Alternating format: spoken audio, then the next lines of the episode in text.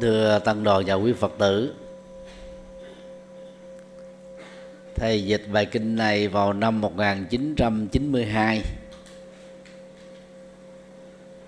và bài kinh này đó được đưa vào quyển à, kinh tụng hàng ngày vào năm 1994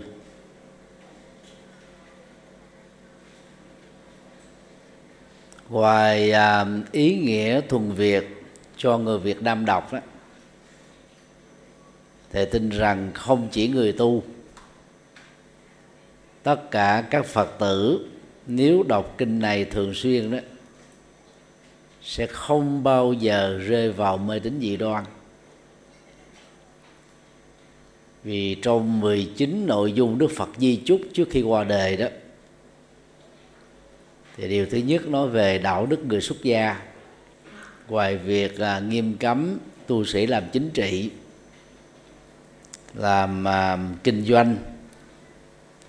Thì đức phật còn nghiêm cấm các hình thức nghề tà như là bối vẽ xem tướng phong thủy địa lý mê hoặc lòng người thu hút quần chúng. Thì nó làm cho người ta phải sợ hãi. Đa khi gốc rễ khổ đau vẫn còn y nguyên. Các nội dung còn lại đó là những phẩm chất cao quý mà bất cứ người xuất gia nào á, khi tu tập được đều có khả năng trở thành thánh nhân. Rất tiếc đấy cộng đồng phật giáo thế giới hiếm khi đọc bài kinh này. Thì cách đây năm chục năm á, trưởng lão thích trí quang người lãnh đạo phong trào Phật giáo năm 63 đưa bài kinh di giáo vào trong à, quyển à, dành cho sa di và sa di ni tức là những người tập sự làm sa môn tập sự làm tỳ khu và tỳ khu ni. Thì cái quyển của trưởng lão thích trí quang nó gồm có 10 giới sa di 24 quay nghi tế hạnh 43 bài à, thiền kệ, chánh niệm, lời khuyến tu của tổ quy sơn và kinh di giáo.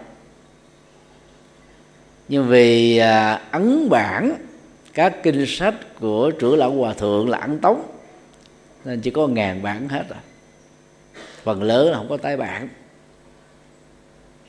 So với dân số quá đông của Việt Nam á, thì số lượng đó có như không. Tại Trung Quốc, Nhật Bản, Nam Bắc Triều Tiên, Việt Nam và các nước còn lại hầu như á, chỉ có ai học Phật học ở các trường lớp vào tàng kinh cát tức là thư viện thì mới có cơ hội đọc được bài kinh này. Còn phần lớn còn lại đó, hầu như không biết đến. Nội dung của 19 phần di chúc đó đều đề cao tinh thần tự lực. Tự mình thắp đuốc lên mà đi. Không có thần quyền, thần bí gì hết rất là sâu sắc. Thì rất mong à, các quý phật tử liên lạc với à, dân phòng quỹ đạo phật ngày nay để à, nhận ấn bản này và cố gắng đọc. Chúng ta sẽ trải nghiệm được rất nhiều giá trị trong đời.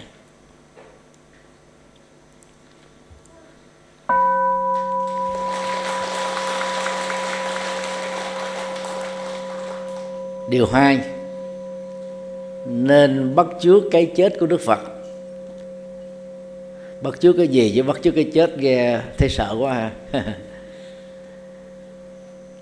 đức phật đã báo trước sự ra đi của ngài một năm. Và cũng không muốn ai phải khóc lóc về sự ra đi của mình. Cho nên hàng dạng người đức phật đã khuyên họ quay trở về khi họ, họ cùng với ngài dừng lại ở uh, làng Caesarea. Nay thì uh, khu vực này đó trải qua nhiều thế kỷ đó gần à, uh, 20 thế kỷ có cái tháp à, cao đến 52 mét. Mà tháp Borobudur của Indonesia là mô phỏng từ tháp này. Để thờ cái bát của Đức Phật đánh dấu cái sự kiện Đức Phật trao tặng bát để khuyên mọi người dừng chân lại. Đức Phật đã làm tất cả những gì tốt nhất cho các đệ tử của Ngài.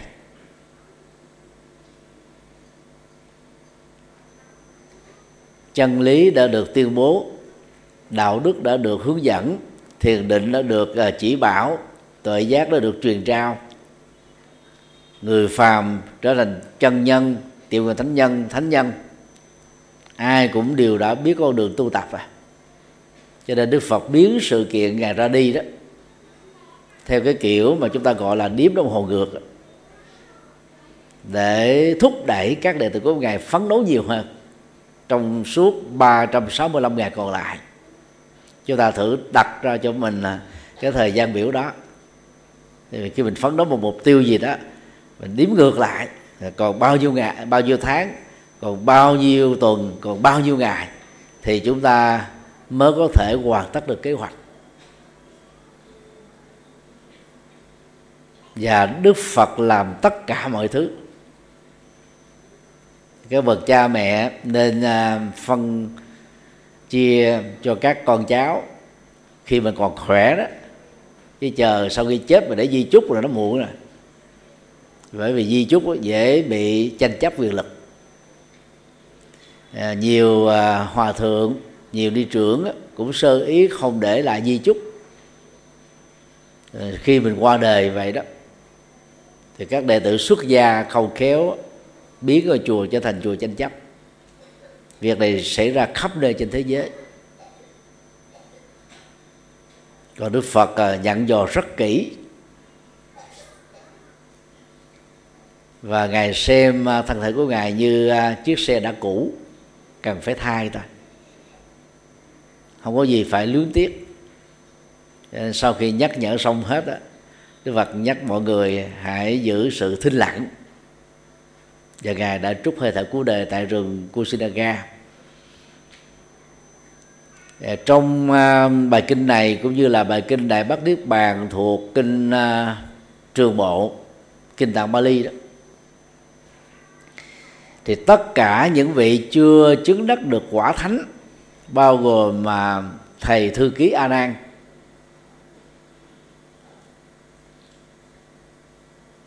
Đều không thể ngăn được dòng lệ. Thương kính. Còn các bậc đại chứng quả là hán đó, thì không bị xúc động, chi phối, như người thường. Thì cuộc đời của Đức Phật là một à, tấm gương cao quý mà có lẽ là lịch sử nhân loại này đó sẽ không thể nào có được nhân vật thứ hai tương đương. Thái tử đông cung bỏ ngôi đi tu tu khổ hạnh 6 năm, giác ngộ ở tuổi 35 45 năm hoàn quá chân lý, không mệt mỏi. Mỗi ngày đi vào các làng xã từ thành thị đến nông thôn, ít nhất là 9 tiếng đồng hồ để độ sinh. Tấm gương như thế đó, chắc chắn là ngài xứng đáng ngồi riêng một chiếu. Cũng khó có ai theo kịp được lắm. Thầy à, trở về Việt Nam là vào năm 2002 lúc đó là được 33 tuổi.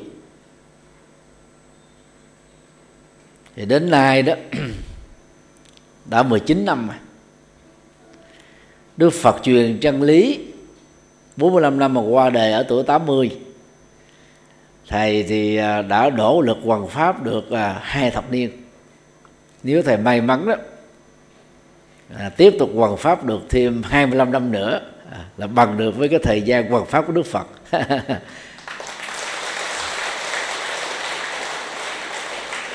thì lúc đó cũng được tối thiểu là 70 78 à, ha.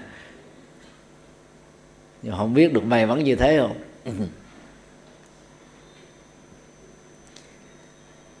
Như vậy đó hơn nửa kiếp người đã trôi qua. Và chỉ tròn lại một phần ba một phần tư hay một phần năm à, tùy theo cái duyên phúc của mình. À, để à, tiếp tục làm công việc theo dấu chân Phật. Thầy à, rất mong à, các đệ tử xuất gia của thầy và các đệ tử tại gia đó, tính đến thì đêm này thì cũng khoảng 85.000 người. Nếu thương kính thầy đó, thì hãy đồng hành với thầy. Trên con đường học Phật tu Phật và làm Phật sự, năng động. Thì cũng là một kiếp người với quỹ thời gian giống như nhau đó, người năng động thì làm được nhiều việc hơn, trở nên hữu ích và có giá trị hơn. Còn những người đó không thấy được giá trị đó đó, tìm lý do để thối thác, cuối cùng rồi đó, hết một kiếp người trôi qua, không để lại hoặc để lại rất ít cho đời và đáng tội nghiệp hơn là có rất nhiều người đó, chẳng những không để lại cái tốt, mà chỉ để lại những cái xấu đó. Nghiệp xấu đó đeo mang trên là từng cây số của các kiếp sống. Thì ngày hôm nay đó, chúng ta làm lễ tử niệm Đức Phật tại chùa Giác Ngộ thì nhiều nhất là được năm sáu trăm người tham dự thôi. Vì không gian của chùa nó bé. Đức Phật nhập Niết Bàn ở rừng Ta La à, không gian bạc ngàn hàng chục cây xin lỗi à, là hàng trăm mẫu. Hàng vạn người quay quần ngồi thiền định bên à, sắc thân của Đức Phật sau khi ngài qua đời suốt 7 ngày để chờ à, a la hán đại ca diếp trở về à, để làm lễ cho nên là mong các đệ tử của thầy à, ủng hộ thầy. Hoàn tất à, hai công trình xây dựng ở chùa Giác Ngộ, xã Láng Dài huyện đất đỏ, tỉnh bà rịa vũng tàu và chùa Quan Âm Đông Hải ở à, xã Vĩnh Hải, thị xã Vĩnh Châu, tỉnh Sóc Trăng.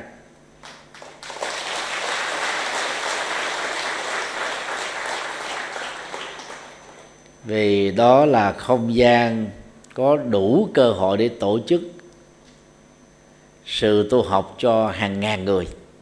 Còn chùa giác ngộ này bé lắm. Thầy nói nhiều lần đó, nó giống như là cây bồ đề trong chậu. Không có cơ hội lớn to như là cây dầu ở trước đường Nguyễn Chí Thanh đó. Quý vị thấy nó cao hai mươi mấy mét. Đường kính nó có cây một mét ba, mét tư còn nếu cây bồ đề đặt trong chậu trăm năm sau nó cũng bị hịch vậy, không lớn. Không có sức để lớn vì không có đất để bán.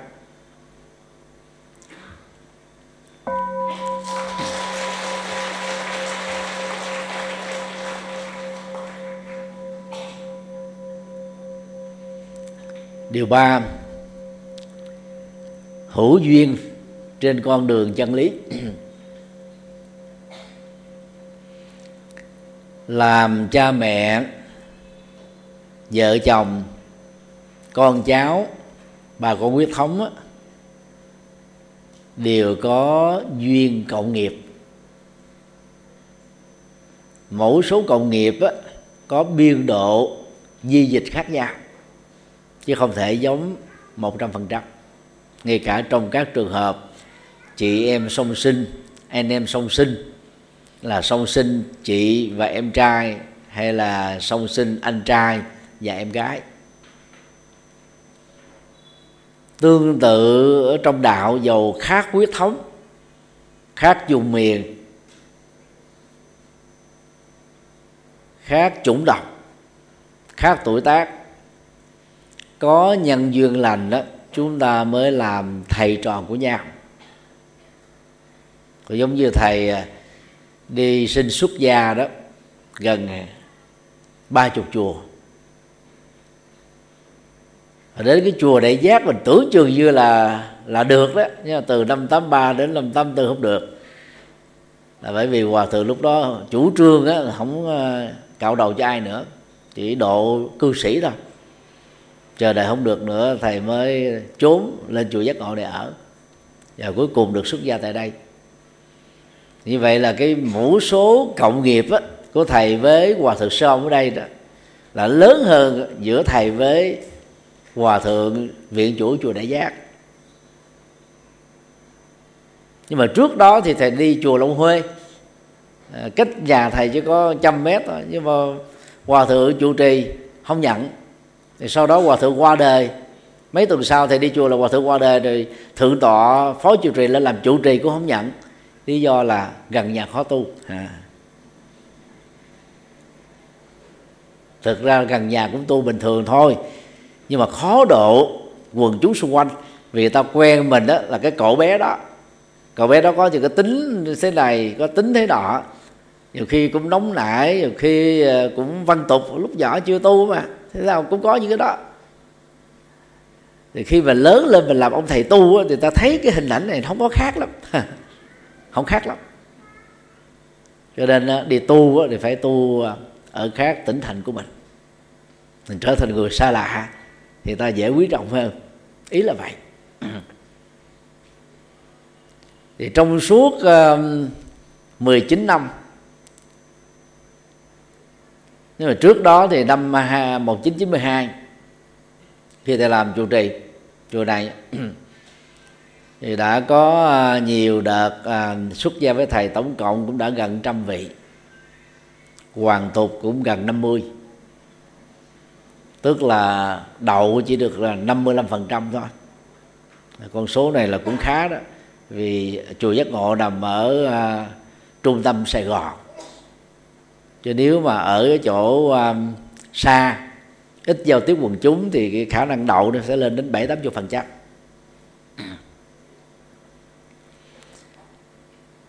Còn đối với người tại gia đó thì như quý vị biết là không dưới tám chục ngàn người đã chính thức quy với thầy thì mỗi năm ở chùa giác ngộ quy 12 lần mỗi lần trung bình đó là năm trăm rưỡi đến tám trăm.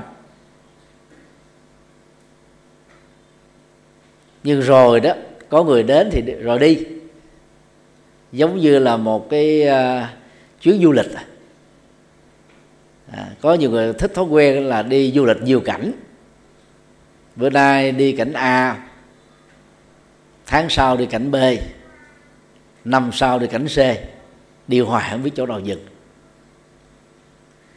Thì để hạn chế tình hình đó đó, thì à, thiền sư dứt hạnh có cái cách sử dụng ngôn ngữ rất là hay.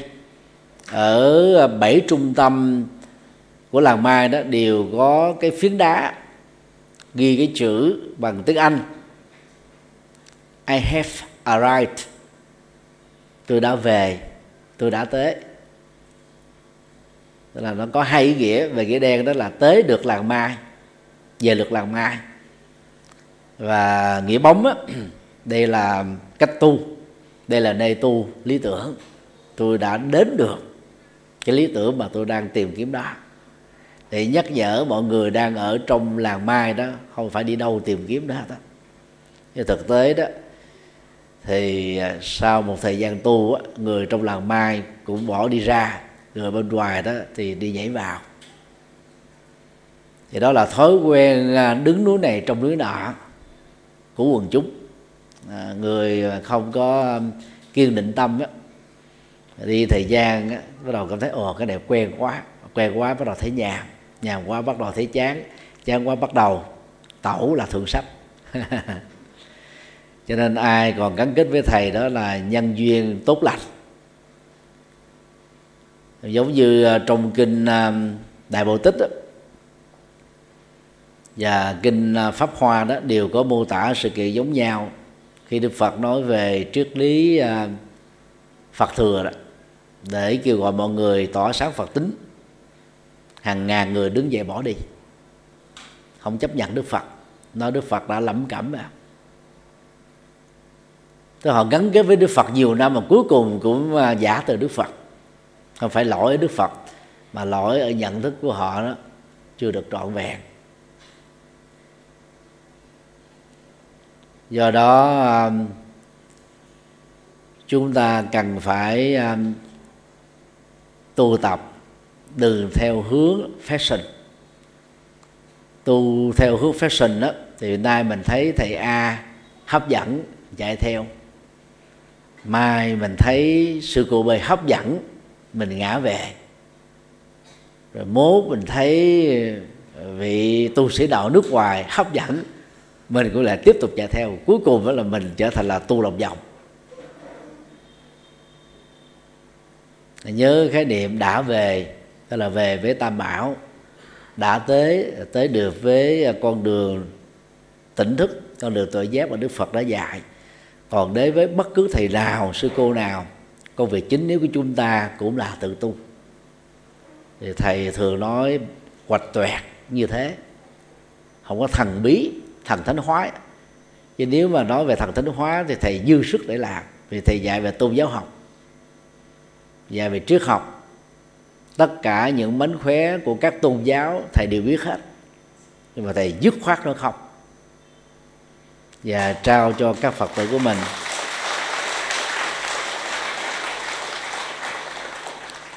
Sự hiểu biết rõ ràng về phật giáo để tự độ, vì đó là con đường chân chính nhất thôi. Tự độ trên nền tảng của hiểu đúng chân lý phật, thực tập chân lý phật và ứng dụng chân lý phật trong đời.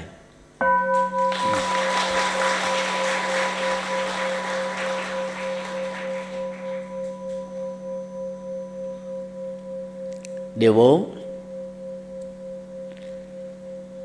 kinh điển à, được thầy à, chọn lựa phiên dịch và ấn hành. Năm à, 92 thì lúc đó thầy được 21 tuổi Tây. Và cũng là trụ trì trẻ nhất ở trên nước Việt Nam này. Thì thầy đã thấy vấn nạn á, đọc kinh bằng âm Hán Việt sẽ làm cho phật tử xoay lưng với đạo phật. Và nếu tiếp tục ở lại với đạo phật đó, thì trở nên mê tín vì có hiểu gì đâu. Không hiểu thì thần thánh hóa. Thì chúng ta đang có cái vấn nạn rào cản ngôn ngữ trong cộng đồng Phật giáo toàn cầu. Các nước Phật giáo Nam truyền như là Tích Lan, Miến Điện, Thái Lan, Lào, Campuchia và bất kỳ tăng ni nào Phật tử nào đi theo trường phái thường tọa bộ này đó đều thiên liêng hóa, thánh hóa tiếng Bali. Và do đó, đọc lên âm vận rất hay, nhưng mà không hiểu chi hết. Hơn một chục năm trước thì à, nhiều à, khoảng 10 quốc gia đại diện đó, họ tới chùa thầy, mời thầy làm trưởng ban tổ chức đại diện phía Việt Nam tổ chức đọc tụng kinh Bali tại Bồ Đề Đậu Tràng thầy nói không. Vì đọc như thế đó, người ta chỉ cầu phúc thôi. Đang khi ngồi dưới cội bồ đề, ngay địa điểm đức phật giác ngộ, mà không hiểu gì hết về sự giác ngộ thì cầu phúc đó uổng lắm. Phải đọc bằng ngôn ngữ mẹ đẻ của mình. Cho nên thầy đã tuyển tập được 49 bài kinh. Ấn hành lần đầu 3.000 bản ấn tống vào năm 94 tái bản lần à, thứ nhất vào năm 2000 5.000 quyển tặng đi Hoa Kỳ, Canada, Úc và châu Âu. Còn à, từ năm 2013 à, đến giờ đó thì hoạt động ấn tống của chùa giác ngộ đó là đứng đầu nước Việt Nam khoảng à, 5 năm trở lại đây đó thì trung bình là mỗi năm à, chùa giác ngộ ấn tống 500 cho đến 1 triệu quyển kinh sách thuần Việt.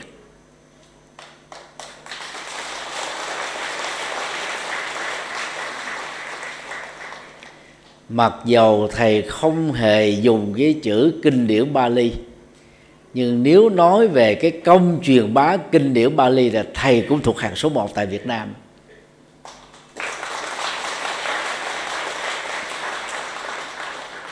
Trong à, quyển kinh Tùng hàng ngày, cách đây 29 năm,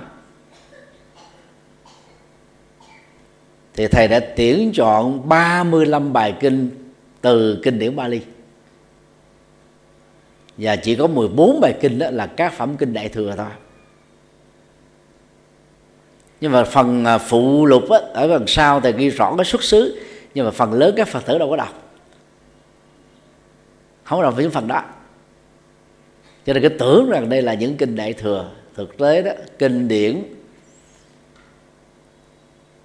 Nhất là kinh Bali đó gần gũi với cuộc sống.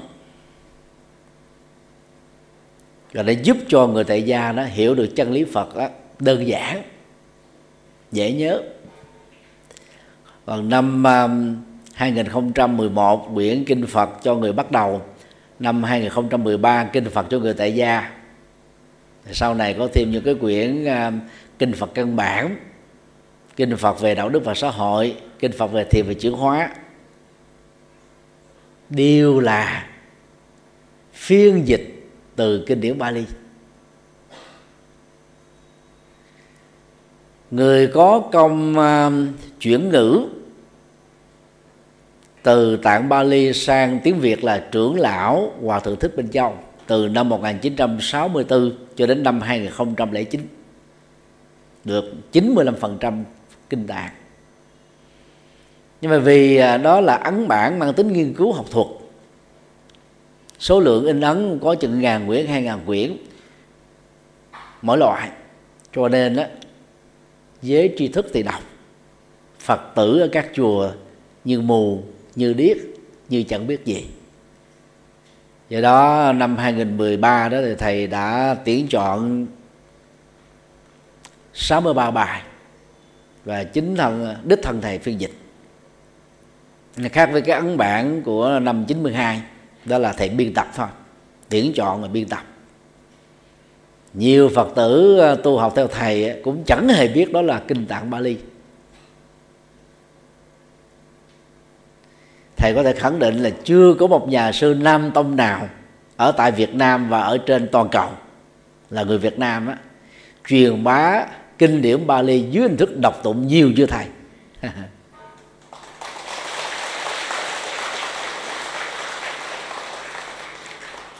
Và hãy chịu khó đọc đi hiểu đi, hành trì đi. Chúng ta sẽ thấy không cần phải đi nước A, nước B, nước C. Không cần phải bay nhảy hết chỗ này chỗ nhỏ thực tập ở lúc nào, nơi nào chúng ta có được sự tỉnh thức, giác ngộ, an lạc, hạnh phúc ở chỗ đó. Nên nhớ điều đó. Đó là giá trị à, thiết thực hiện tại của chân lý phật một trong à, năm đặc điểm chân lý của đức phật.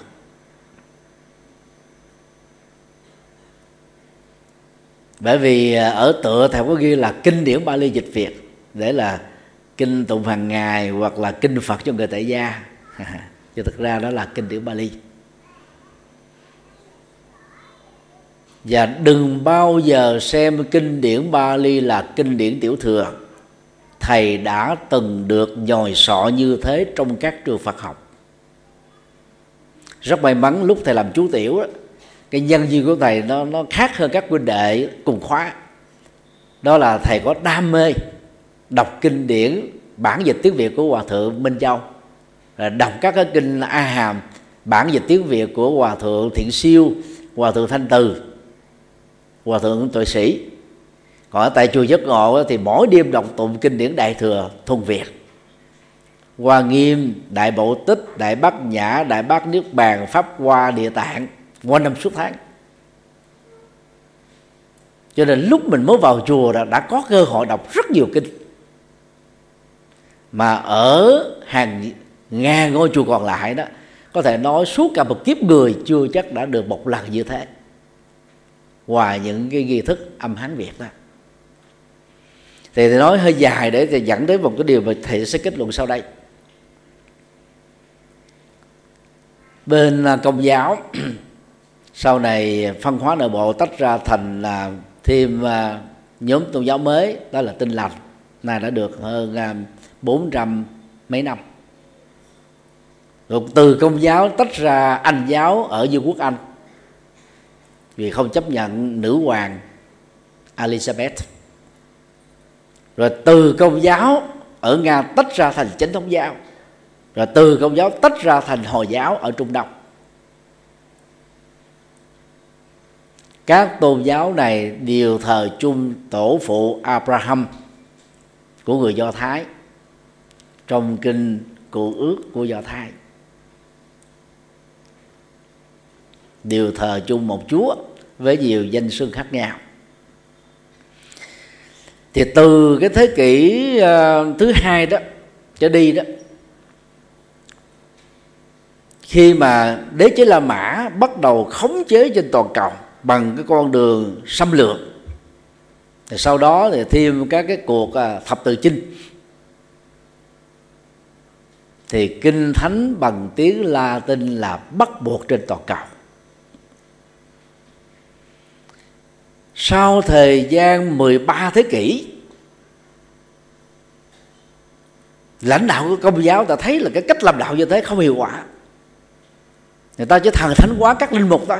Vì đọc được tiếng latin, và các học giả đọc tiếng latin được. Còn tín đồ không đọc được tiếng latin đừng có hiểu được gì đâu. Cho nên khi mà cái thế cuộc chính trị mạnh ở hai nước, thổ ờ, tây ban nha bồ đào nha thì đức giáo hoàng vào thời điểm đó, vào thế kỷ thứ 15 ký sắc lệnh cho phép hai nước này chia thế giới làm một là hai phân hai phân nữa một phân nữa là dành cho thuộc địa của tây ban nha, một phân nữa dành cho thuộc địa của bồ đào nha. Nước nào đánh thắng ở đâu được cái chiếm hữu đó, rồi truyền đạo ở đó. Thì lúc bấy giờ đó, các nhà thần học và các cha cố của tây ban nha, bồ đào nha đó, mới có sáng kiến là la tinh hóa. Kinh thánh. À, trở thành đó, cái ngôn ngữ mẹ đẻ. Tức là nỗ lực xóa đi cái chữ viết ở bản địa ở những nước mà họ đô hộ. Rồi la tinh hóa cái cách ký tự. Thì đến kỳ thời kỳ pháp thuộc tại Việt Nam họ cũng làm tương tự như vậy. Nhưng họ làm không thành công ở Trung Quốc ở Nhật Bản và một số nước ở châu Á nhưng mà làm rất thành công ở Việt Nam. Vì người Việt Nam rất dễ bắt gốc và chạy theo bên ngoài. Đến nay đó thì trên toàn cầu có tám ngàn mấy trăm ngôn ngữ đã dịch kinh thánh ra tiếng mẹ đẻ của họ. Thế mà cộng đồng phật giáo thế giới vẫn còn bảo thủ, như là các nước nam truyền đó, bám vào chữ Bali, cho đó là thánh điển, thánh ngữ. Phật tử như mù như điếc là dừng lại tín ngưỡng hết. Còn dưới nước đại thừa đó thì bám vào chữ hán xem đó là thánh ngữ. Bao gồm việt nam nhật bản nam bắc triều tiên ảnh hưởng từ trung hoa. Còn nhóm về mặt tông á à, như là bhutan nepal mông cổ và liên xô thì bám vào tiếng tây tạng ngữ và cũng được xem đó là một thánh ngữ phật giáo. Thì thánh ngữ phật giáo nó gồm có bốn bali dành cho các nước nam truyền sanskrit dành cho các nước đại thừa. Hán cổ dành cho các nước ảnh hưởng từ trung quốc. Tây tạng ngữ cổ dành cho các nước ảnh hưởng từ tây tạng. Thì bốn ngôn ngữ này nó chi phối cái ngôn ngữ bản dịch của kinh điển trên toàn cầu. Thầy học chữ hán từ nhỏ. Chữ hán thầy còn giỏi hơn tiếng anh. Và thầy ở chùa người hoa là hai năm. Đó là chùa từ ân năm tám bảy, năm tám tám. Để đầu sâu thêm chữ hán. Giao tiếp bằng chữ hán. Đọc kinh bằng chữ hán. Mà nếu như thầy biểu diễn chữ hán, thì quý vị sẽ rất là thành phục thầy. Ô, thầy cho từ ghê quá, giỏi quá. Quý vị vào chùa giác ngộ có thấy chữ hán nào không? Không. Vì đây, chùa việt nam. Chứ không phải là chùa người hoa và ở các chùa Đâm Tông thì thầy cũng khẳng định là đây là chùa Việt Nam, chứ không phải là chùa tiếng Bali và nếu chúng ta không mạnh dạng nhận ra vấn đề này đó, chúng ta sẽ bị các tôn giáo khác bỏ qua mặt. Người ta có đến tám ngàn mấy trăm ngôn ngữ dịch kinh thánh mà mình bây giờ mới có mấy ngôn ngữ Phật giáo là sau chiều ba.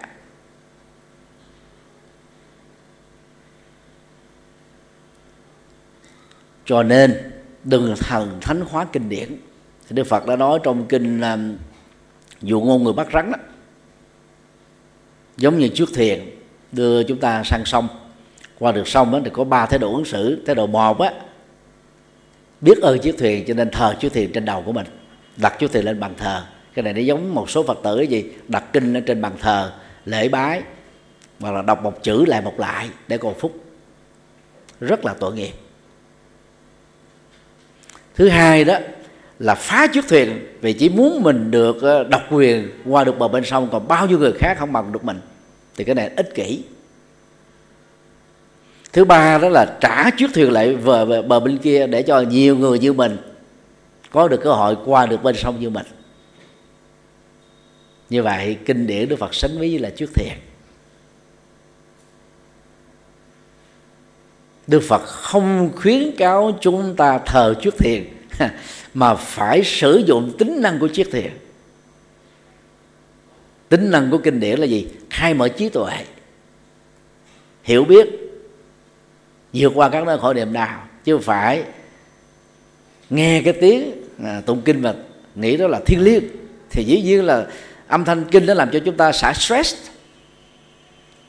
tâm được bình an giá trị tâm lý đó là không thể phủ định. Nhưng mà chỉ dừng lại tại đó không được rất uổng tội nghiệp cho Đức Phật. 45 năm thuyết giảng 84.000 bài kinh, mà bây giờ chúng ta may mắn còn được khoảng 38.000 bài. Trong số đó có 17.000 mấy trăm bài đó, kinh văn Bali khoảng 17.000 bài đó, kinh văn chữ Hán. 4.000 bài kinh điển đại, khoảng 3.000 bài kinh điển đại thừa của bằng chữ Hán và tiếng Tây Tạng. Do đó nếu 19.000 ngôi chùa tại Việt Nam tiếp tục hoặc là đọc kinh Bali tại các chùa Nam Tông, đọc kinh chữ Hán tại các chùa Bắc Tông thì Phật tử trí thức, Phật tử doanh nhân, Phật tử giới trẻ sẽ tiếp tục suy lưng và nhiều hơn nữa xây lưng với đạo Phật. Vì có hiểu gì đâu.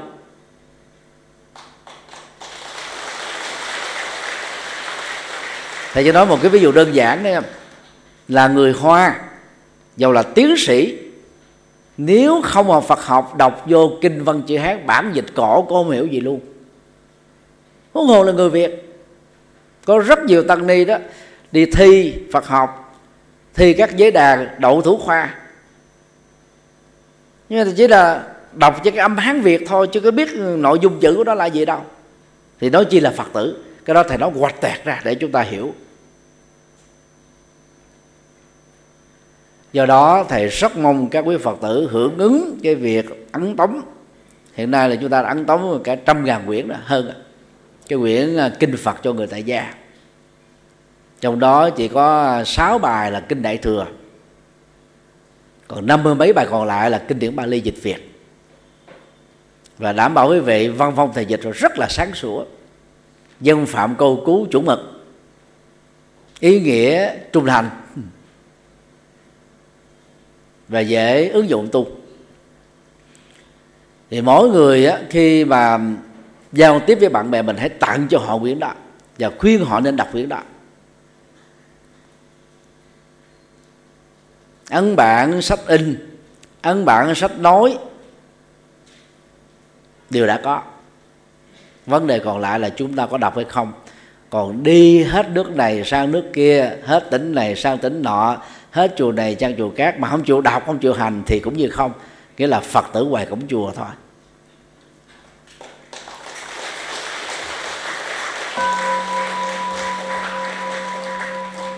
Điều cuối cùng á đó là cách hành đạo của thầy. Thì thầy chỉ nhắc uh, gói gọn thôi. Cái bài uh, kinh uh, di giáo do thầy dịch năm 92 mà chúng ta vừa đọc đó.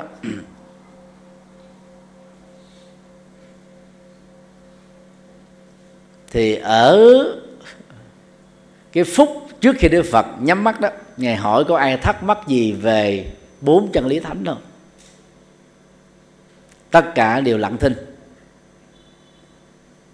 Đức Phật rất là an tâm.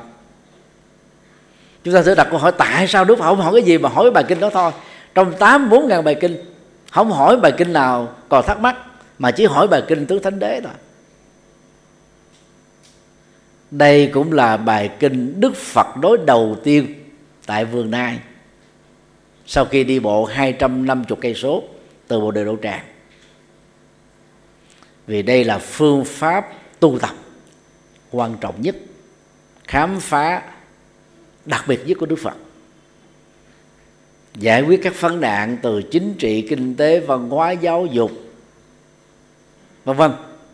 Ở phạm vi quốc tế ờ, châu lục, quốc gia, cộng đồng, gia đình và cá nhân. Trên nền tảng phân tích nguyên nhân mà thì giải pháp này nó gồm có bốn bước. Bước một là thừa nhận nó khổ niềm đau và bế tắc. Không có chạy trốn không đầu hàng, không cường điệu. Bước hai là truy tìm nguyên nhân từ các động cơ tâm lý. Nó phát xuất từ tham lam chăng phát xuất từ giận dữ chăng phát xuất từ si mê chăng phát xuất từ cố chấp chăng quý vị chịu khó đặt bốn câu hỏi đây đi. Thì không có vấn nạn nào của chúng ta mà nó thoát ra khỏi bốn cái nhóm đó cứ nghiêm túc đánh giá. Hôm nay quý vị nghe à, báo đài nói về cái vụ à, phá sản của nhiều à, doanh nghiệp bán lan á.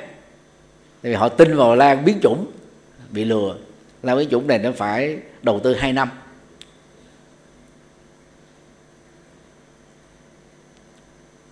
Nó phát xuất từ lòng tham. Và thiếu hiểu biết không có vấn đề nào mà không có dướng vào thứ này bước thứ ba đó là trải nghiệm niết bàn. Tức là kết quả của tu. An lạc hạnh phúc, giải phóng nỗi khổ niềm đau. Điều mà chúng ta trông đợi.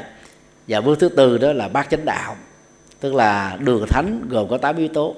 Chia làm ba nhóm. Hoàn thiện trí tuệ, hoàn thiện đạo đức, hoàn thiện thiện định. Thì thầy đã nói cái này rất nhiều lần rồi, không không lặp lại nữa thì như vậy con đường tâm linh của Đức Phật nó có trường đó thôi. Còn tất cả 83.999 bài còn lại đó, thực ra là chi tiết hóa từ bát chánh đạo. Thì ví dụ như là kinh đại kinh đại bát niết xin lỗi, đại bát giả hơn một ngàn trang, hơn mười ngàn trang. Chủ yếu là nói về trí tuệ ba la mật. Thế rồi đâu vậy gì? Chánh kiến và chánh tư duy tất cả các cái bộ luật, tức là nói về đạo đức tại gia, đạo đức xuất gia của sáu trường phái Phật giáo, tổng cộng lại nó cũng khoảng ờ, tám ngàn trang. Nói về gì? Đạo đức. Đạo đức nó gồm có lời nói chân chính, hành vi chân chính, nghề nghiệp chân chính, nỗ lực chân chính. Còn các bài kinh thiền, đại thừa thì có kinh viên giác. Thủ lăng nghiêm thì có cái chương nói về thiền định đại bảo tích rồi uh, hoa nghiêm cũng có một số chương đó về thiền định và sáu bài kinh về thiền định trong kinh đạo Bali dạy về chánh niệm và chánh định. Đố ai tìm ra được các bài kinh trong tổng số 84.000 bài kinh mà nó không thuộc về hoặc là một hoặc hai hoặc ba hoặc bốn vân vân của bác chánh đạo. Cho nên khái niệm tám bốn ngàn pháp môn là một ngộ nhận cái từ Bali Đức Phật gọi là Dhamma Khanda. Khanda đó đó là chủ đề.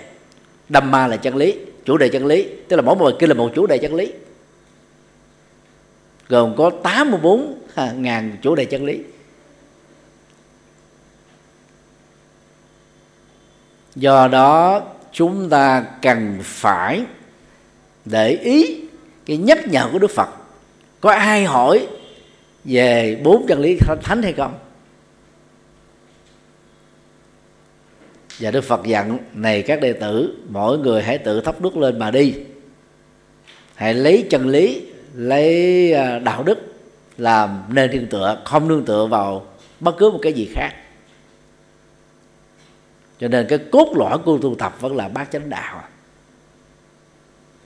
Thì rất nhiều tăng ni khi nghe thầy nói cái này ta sốc hàng lắm nó nói thầy nhật từ đã phá pháp môn của họ. Họ chống thầy họ vu cáo họ cắt xén băng họ gỡ vô với cái cổng usb gỡ cho các hòa thượng để đấu tố thầy.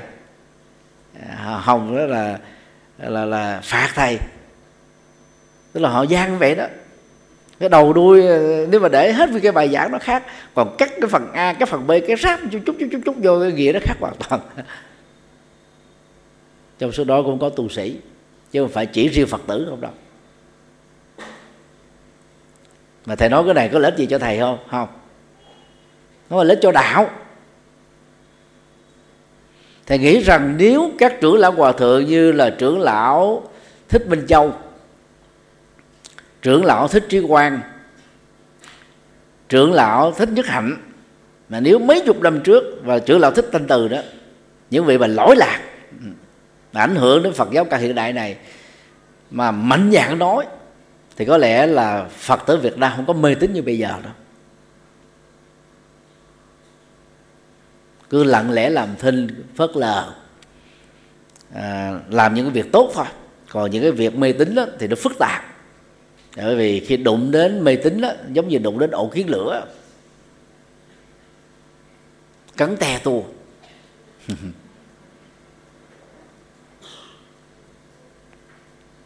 Ờ, thầy nói như vậy để mong các phật tử đừng có sợ hãi, lo lắng là thầy nhật từ lúc này bị mạng nó đánh dữ quá. Đó là chuyện bình thường. Ai đánh mới là quan trọng. Người mê tín đánh thì bình thường. Thì thầy nói chánh tính thì mê tín xem đây là kẻ thù. Thế thôi.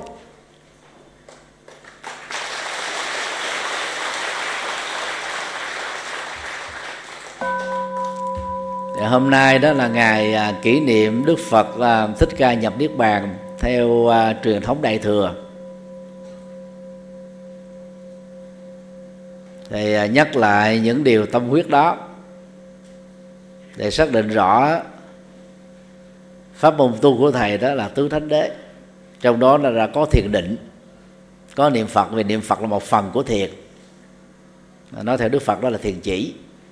Thiền chỉ thì tăng được định thì quán để mở được tuệ. Ừ, tất cả đều nằm ở trong bát chánh đạo.